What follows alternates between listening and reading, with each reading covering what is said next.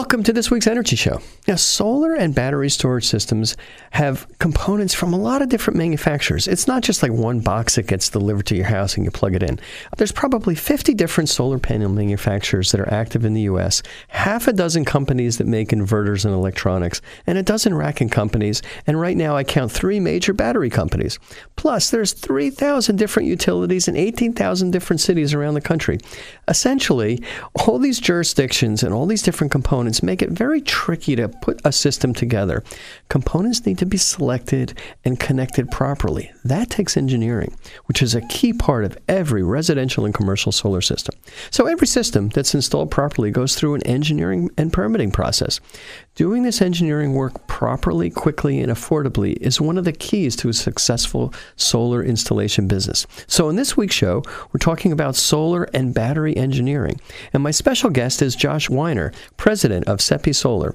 Now, SEPI Solar provides engineering services to solar and battery storage contractors. Josh and I go back to 2006 when he started working with me at Akeena Solar as manager of design and engineering. So, welcome to the show, Josh. Thanks for having me, Barry. All right, it's great that you're here. So, why don't you tell our listeners a little bit about the services that SEPI Solar provides? Sure. Well, we're we're a turnkey solar storage and microgrid design and engineering firm. So, I mean, we we do everything from layouts and structural analysis, electrical analysis, interconnection details, pretty much everything you need to get a project from concept to installation and commissioning and placed in service. So we don't install, we don't buy or sell systems, we don't buy or sell hardware. We're just designers and engineers with very specific specialized subject matter expertise. And then uh, that's the project engineering part we also do a lot of heavy technical consulting. And so I love I love how these two services play off of each other because I think to be the best project engineer possible, you need to know what's best in class, state of the art, what's coming up in terms of technology, regulations, and programs. And and likewise, I think project engineers inform consultants to be better consultants when they know what actually works and doesn't work on the ground floor. So the, the it's really the consulting and the project engineering that we do. So, who are your typical customers? Give me give me a profile of those customers. Yeah, they they come from all different walks of life. I mean, it's it's interesting. I, I keep learning about who our customers on a regular basis. But what I've so EPCs, developers, owner operators, asset managers. But one one thing I do notice that everybody has in common is they're looking for one or multiple of three things: requirements. They want to understand what are the rules and regulations that govern these types of systems, of which there are many, and they evolve and change over time. Um, risk they're looking for risk management or cost control. You know they, they just need to know what their costs are going to be and to know that that's going to be protected through the long haul whether they're an epc looking at the next six months or whether they're an owner developer looking at the total cost of ownership. And then uh, finally design optimization just value added engineering getting good designs with good efficiency with good product Okay, so how is the you started doing solar engineering, uh, uh, you know, over a dozen years ago? How has the solar engineering and the battery storage engineering changed over the past dozen years? A better question is how does it not change? You know, like I mean, it, yeah, it's it's ever a moving target like the rest of the industry. Um, you know, like for example, you know, the the old saying used to be, you know, like anybody with a truck can install solar, and maybe mm-hmm. that's a new saying. I don't know. Mm-hmm. Um, I'm noticing anybody with a CAD license can design solar. Um, the difference is, though, of doing it, uh, what that means is that anybody can play. What it also means is that you have a huge spread in things like quality, customer service, um, and and also the design engineering aspect. You know, sometimes drafting, design, engineering all gets kind of mixed together. But you know, putting lines on paper is one thing. Um, actually, getting good designs out into the world is another. For example, um, we do a lot of rescue missions at SEPI Solar, and so we have uh, customers who come to us who say, "I got these plans from." somebody, uh, Joe Schmo in a basement or, or Joe Blow around the street, and we're having problems. And so, um, you know, the wire sizing might have been done right, the conduit sizing might have been done right, overcurrent protection, voltage drop, all looks good. But this inverter is twice as big as it really needed to be, and it's causing problems with interconnection and maybe a dozen other things. And if you just kind of solve the root cause problem, use an appropriately sized component, you know, we saved that customer $1,500 at the snap of a finger that was maybe easy for us, but very difficult, obviously, for him and yeah. his previous designer. Yeah, the, the big change that, that I've noticed, and we've taken advantage of it at, at Cinnamon Energy Systems, is it, it used to be that the solar contractor had to do the engineering him or herself. It, right. it was in house. And heck, you remember back at Akeena and Westinghouse, we had a room full of like 60 engineers and project managers. It was extremely inefficient and expensive. But I found that it was expedient to outsource the engineering to qualified firms. And there's also firms to which you can outsource that are not as qualified or might not do as good a job. You get the plans back. You say, you know, gee, the this wire is not doesn't look like it's connected in the right place, or the overcurrent protection isn't right, or where's the ground wire.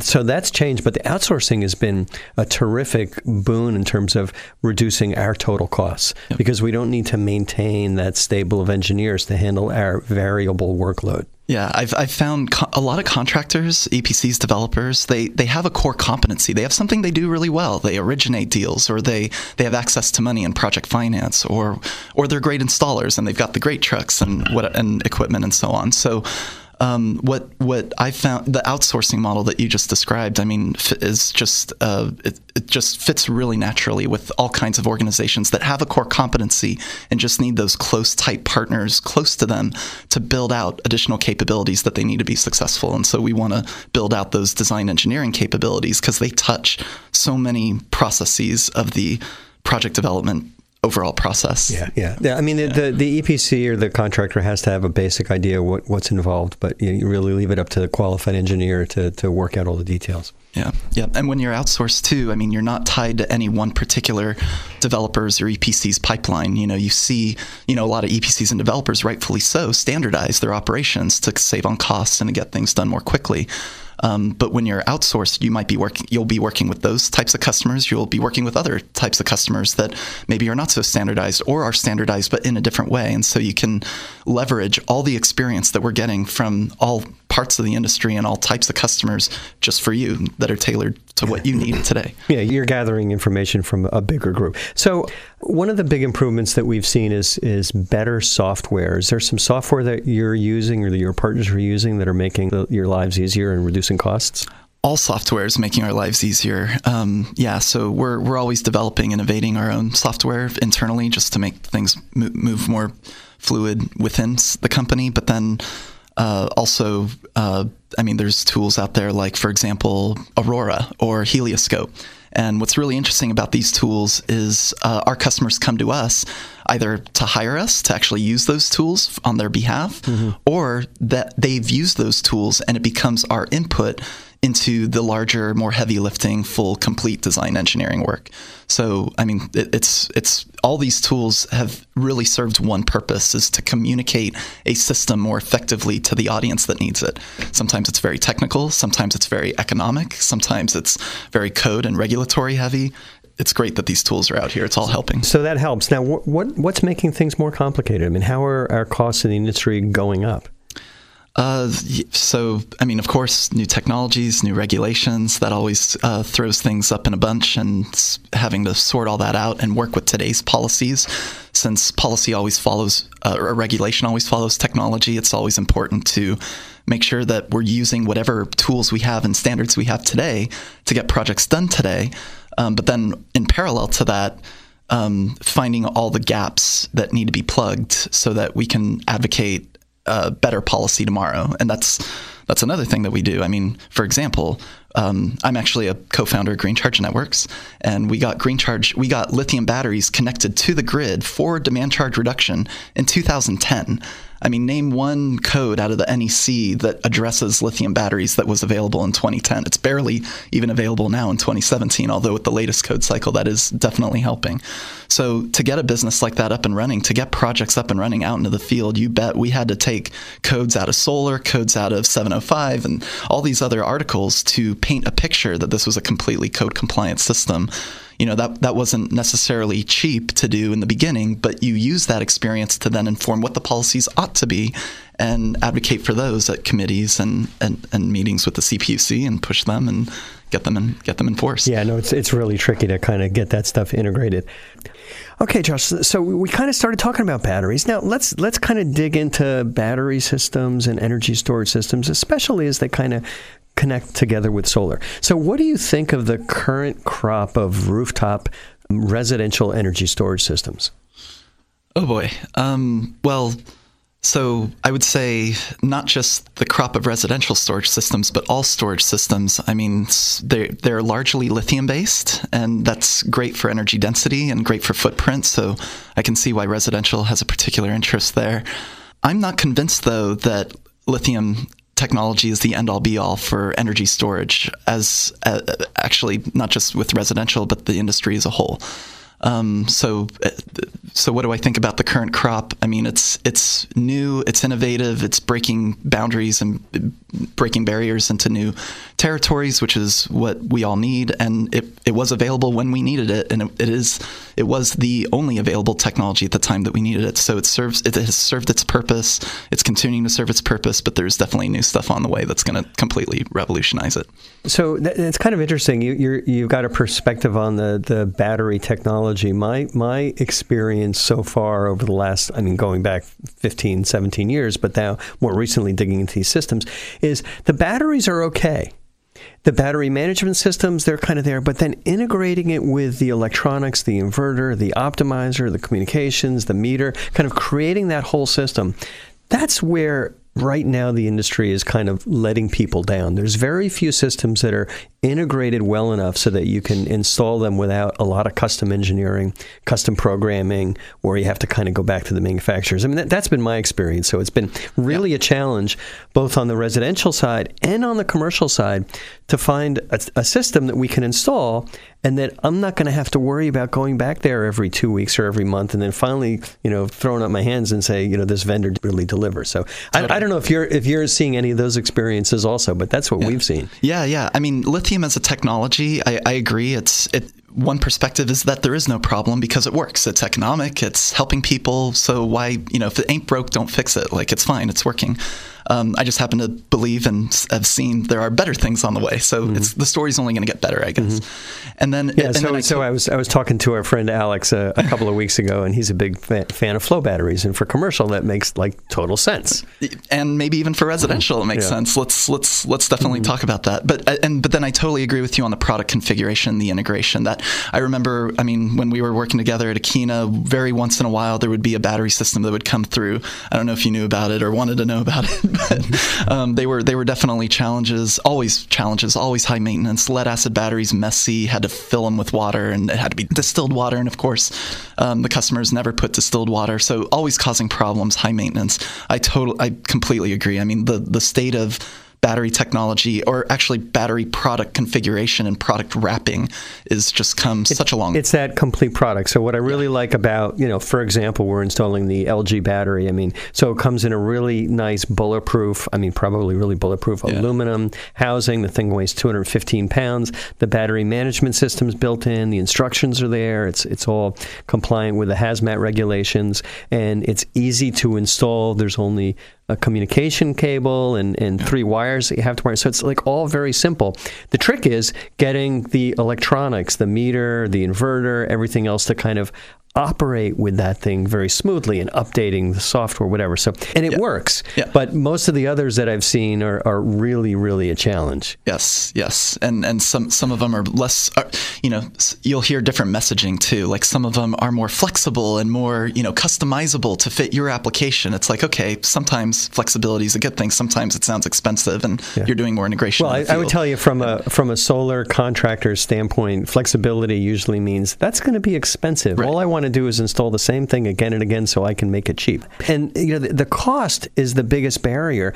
How do you think costs are going to come down for these energy storage systems, in both for residential and commercial? It depends maybe on what cost you're talking about. Because are, are, we talking about first costs, uh, capex, opex, total cost of ownership? But um, from a total from a capex perspective, lithium is definitely a winner. It is cheap. It is available for the most part in small quantities right now at the moment. Um, so it's it's it's great for now. On a total cost of ownership basis, um, and and also in the context of integrating with solar, I, I, do believe that vanadium flow batteries are the next generation of storage technology that's going to take the industry by storm. And the reason is because um, it is a true 20 year asset or more. And when you think of solar assets, they need to last 20 years or more, uh, and they can, and they've demonstrated that. To put a battery system that works in concert with that solar system it just it's not that it can't be done. It's not that it's not economic today to do so but it is just so much more simpler and so much cheaper to put a technology with that solar system that has the same design life if not even faster. Vanadium flow batteries actually degrade slower than a solar panel. It's crazy. Just give us a, a real quick explanation of what a flow battery is how that works it is architecturally different in the sense that you have tanks and cell stacks, and those are in two separate places. So your tanks are filled with electrolyte, and that's your energy capacity. You make the tanks bigger, you get more energy. You make the tanks smaller, get less. And then you have cell stacks, which are basically like reversible fuel cells. And they can be bigger or smaller, and you'll get more power or less power. So essentially, flow batteries decouple power from energy, and you can make an application specific battery that fits your application. When you're buying those lithium batteries from uh, all the big names, you're buying cons- you're buying batteries from the consumer electronic industry or from the electric vehicle battery industry, and we're their secondary market. So the batteries that we bring from car manufacturers and put on our house I mean, those are like five, six C batteries. Those are high power batteries that can get your roadster from zero to 60 in two point whatever seconds. Never going to use that on, mm-hmm. on your house. You will use the energy capacity of that battery on your house for sure, but the power is money down the toilet. So and these, that's still a, a cost effective today, by the way. Right. So these flow batteries, there, there's pumps and, and fluids and controllers moving the, the electrolyte back and forth. Yep, just just like a lithium system that has thermal management that moves you know fluids and liquids and also mm-hmm. um, has you know mechanical HVACs and how, how small can you make a flow battery? Uh, you can make them actually. In fact, there are some. I mean, I'm not saying this is like fully done and and wham bam, it's done. But um, there are flow batteries going into drones right now. Like people are designing very small flow batteries. They're not they're not commercially ready yet, and there is no residential. There are uh, there are actually residential flow batteries available in Australia, I believe, mm-hmm. um, but there's none in the U.S. yet. But we're we're working on that. Could you put a flow battery behind a solar panel?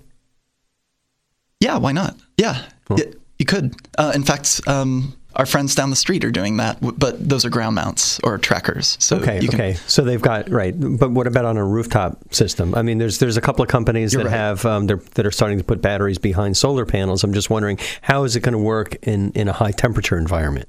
Actually, what's what's interesting. So that's a really good point. Um, I could see them eventually someday getting behind the solar panel, uh, and how they do in a hot weather environment much better than lithium. In fact, flow batteries get more efficient when they get hotter, because if you think about the way a flow battery works, it's using some pumps and motors to move fluid around. The hotter it gets, the less viscous that fluid gets. It's a little easier to push and pull. Um, so it actually batteries I've, we found actually get a little yeah. more efficient. The ions are going to be more active inside the fluid. That's right. Yeah. That's right. The, kinet, the the the reaction kinetics and the cell stacks move a little more quickly. I mean, the nice thing is it doesn't change that much. It's very stable across the entire state of charge range. Um, so that's that's a good thing, but it is nice to know that temperature doesn't bring these systems down either. That's that's kind of cool. Let's talk a little bit more about SepiSolar. How did you get SepiSolar started? When, when did it begin? Oh boy. Um, so it started wanting to help people. I mean, that's that's as simple as I can make it. I mean, it, it was you know, coming out of Akeena, and by the way, I mean, was uh, the experience of my life. I will always look back on those years as my golden years, and I, I Here, here's twenty dollars. um, but uh, yeah, I mean, it, what learning from SepiSolar and being empowered, Akeena taught me how to empower customers, and so starting SepiSolar is really like I, I want to do, I want to take this however I can. And I'm a design engineering expert and I want to help people. What I found is what I ended up getting pulled into, though, was every aspect of the project development process. I mean, from pre sales, from finance to, of course, permitting, utility interconnection inspection, but then commissioning and afterwards, you know, for the next 19 and a half or 20 years that that system is sitting there. Um, there are things that we don't think about when we think about just installing and moving on. Um, there are things that you know you think about when you become the owner of those systems or when you work for an owner of those systems that you just had never thought about previously. So, like uh, starting SepiSolar was really about helping people getting the experience in the right places throughout that whole project development process, not just up front, but downstream and all throughout. And and how can people get in touch with you at SepiSolar? Uh, they can go to our website, and uh, we have this awesome online web portal at sepisolar.com where you can create a free account and submit quote requests and get pricing from us and get scope of work and get timelines and and uh, it's great. I mean, the, what's really streamlined our costs and made our system and our business most efficient is communication. I think any licensed marriage and family therapist will say the first thing to go in any long-term relationship is communication. So we spend we've invested heavily in just getting very clear communication up front and throughout the process. We have ways where our customers can interact with our engineers and project managers dynamically throughout the whole development cycle. So, so speaking of communication, how do you spell your website? S E P I S O L A R. All right, and and what's your phone number? 510-940-9750. All right, great, terrific. That's all the time we have on this week's Energy Show. Thanks to our guest Josh Weiner with SepiSolar, and thanks to all of our listeners for tuning in. If you missed any of today's show, you can always go to our website at cinnamon.energy and listen to the podcasts.